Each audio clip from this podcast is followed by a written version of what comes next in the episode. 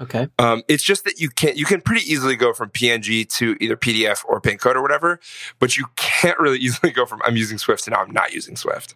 Absolutely. Uh, a note about PDFs doesn't don't PDFs end up being rendered out to PNG during the build process anyway? I'm glad you asked. Um, yes, they do as of iOS 10 and earlier, but as of iOS 11 and later, they now are actually shipped in the app bundle and the rendering is done at runtime. Oh, neat. Is this an iOS Yeah. change that I just missed because uh, I wasn't paying close attention to DubDub? Yep. Cool. That's really good to hear. Uh, Isn't I, that great? I assume that this app, especially given the areas where you're trying to deploy it, probably isn't targeting iOS 11 exclusively. That's right. That's Okay. exactly right. So you're going to be looking at PaintCode or generally at uh, programmatic drawing instead of uh, PNGs.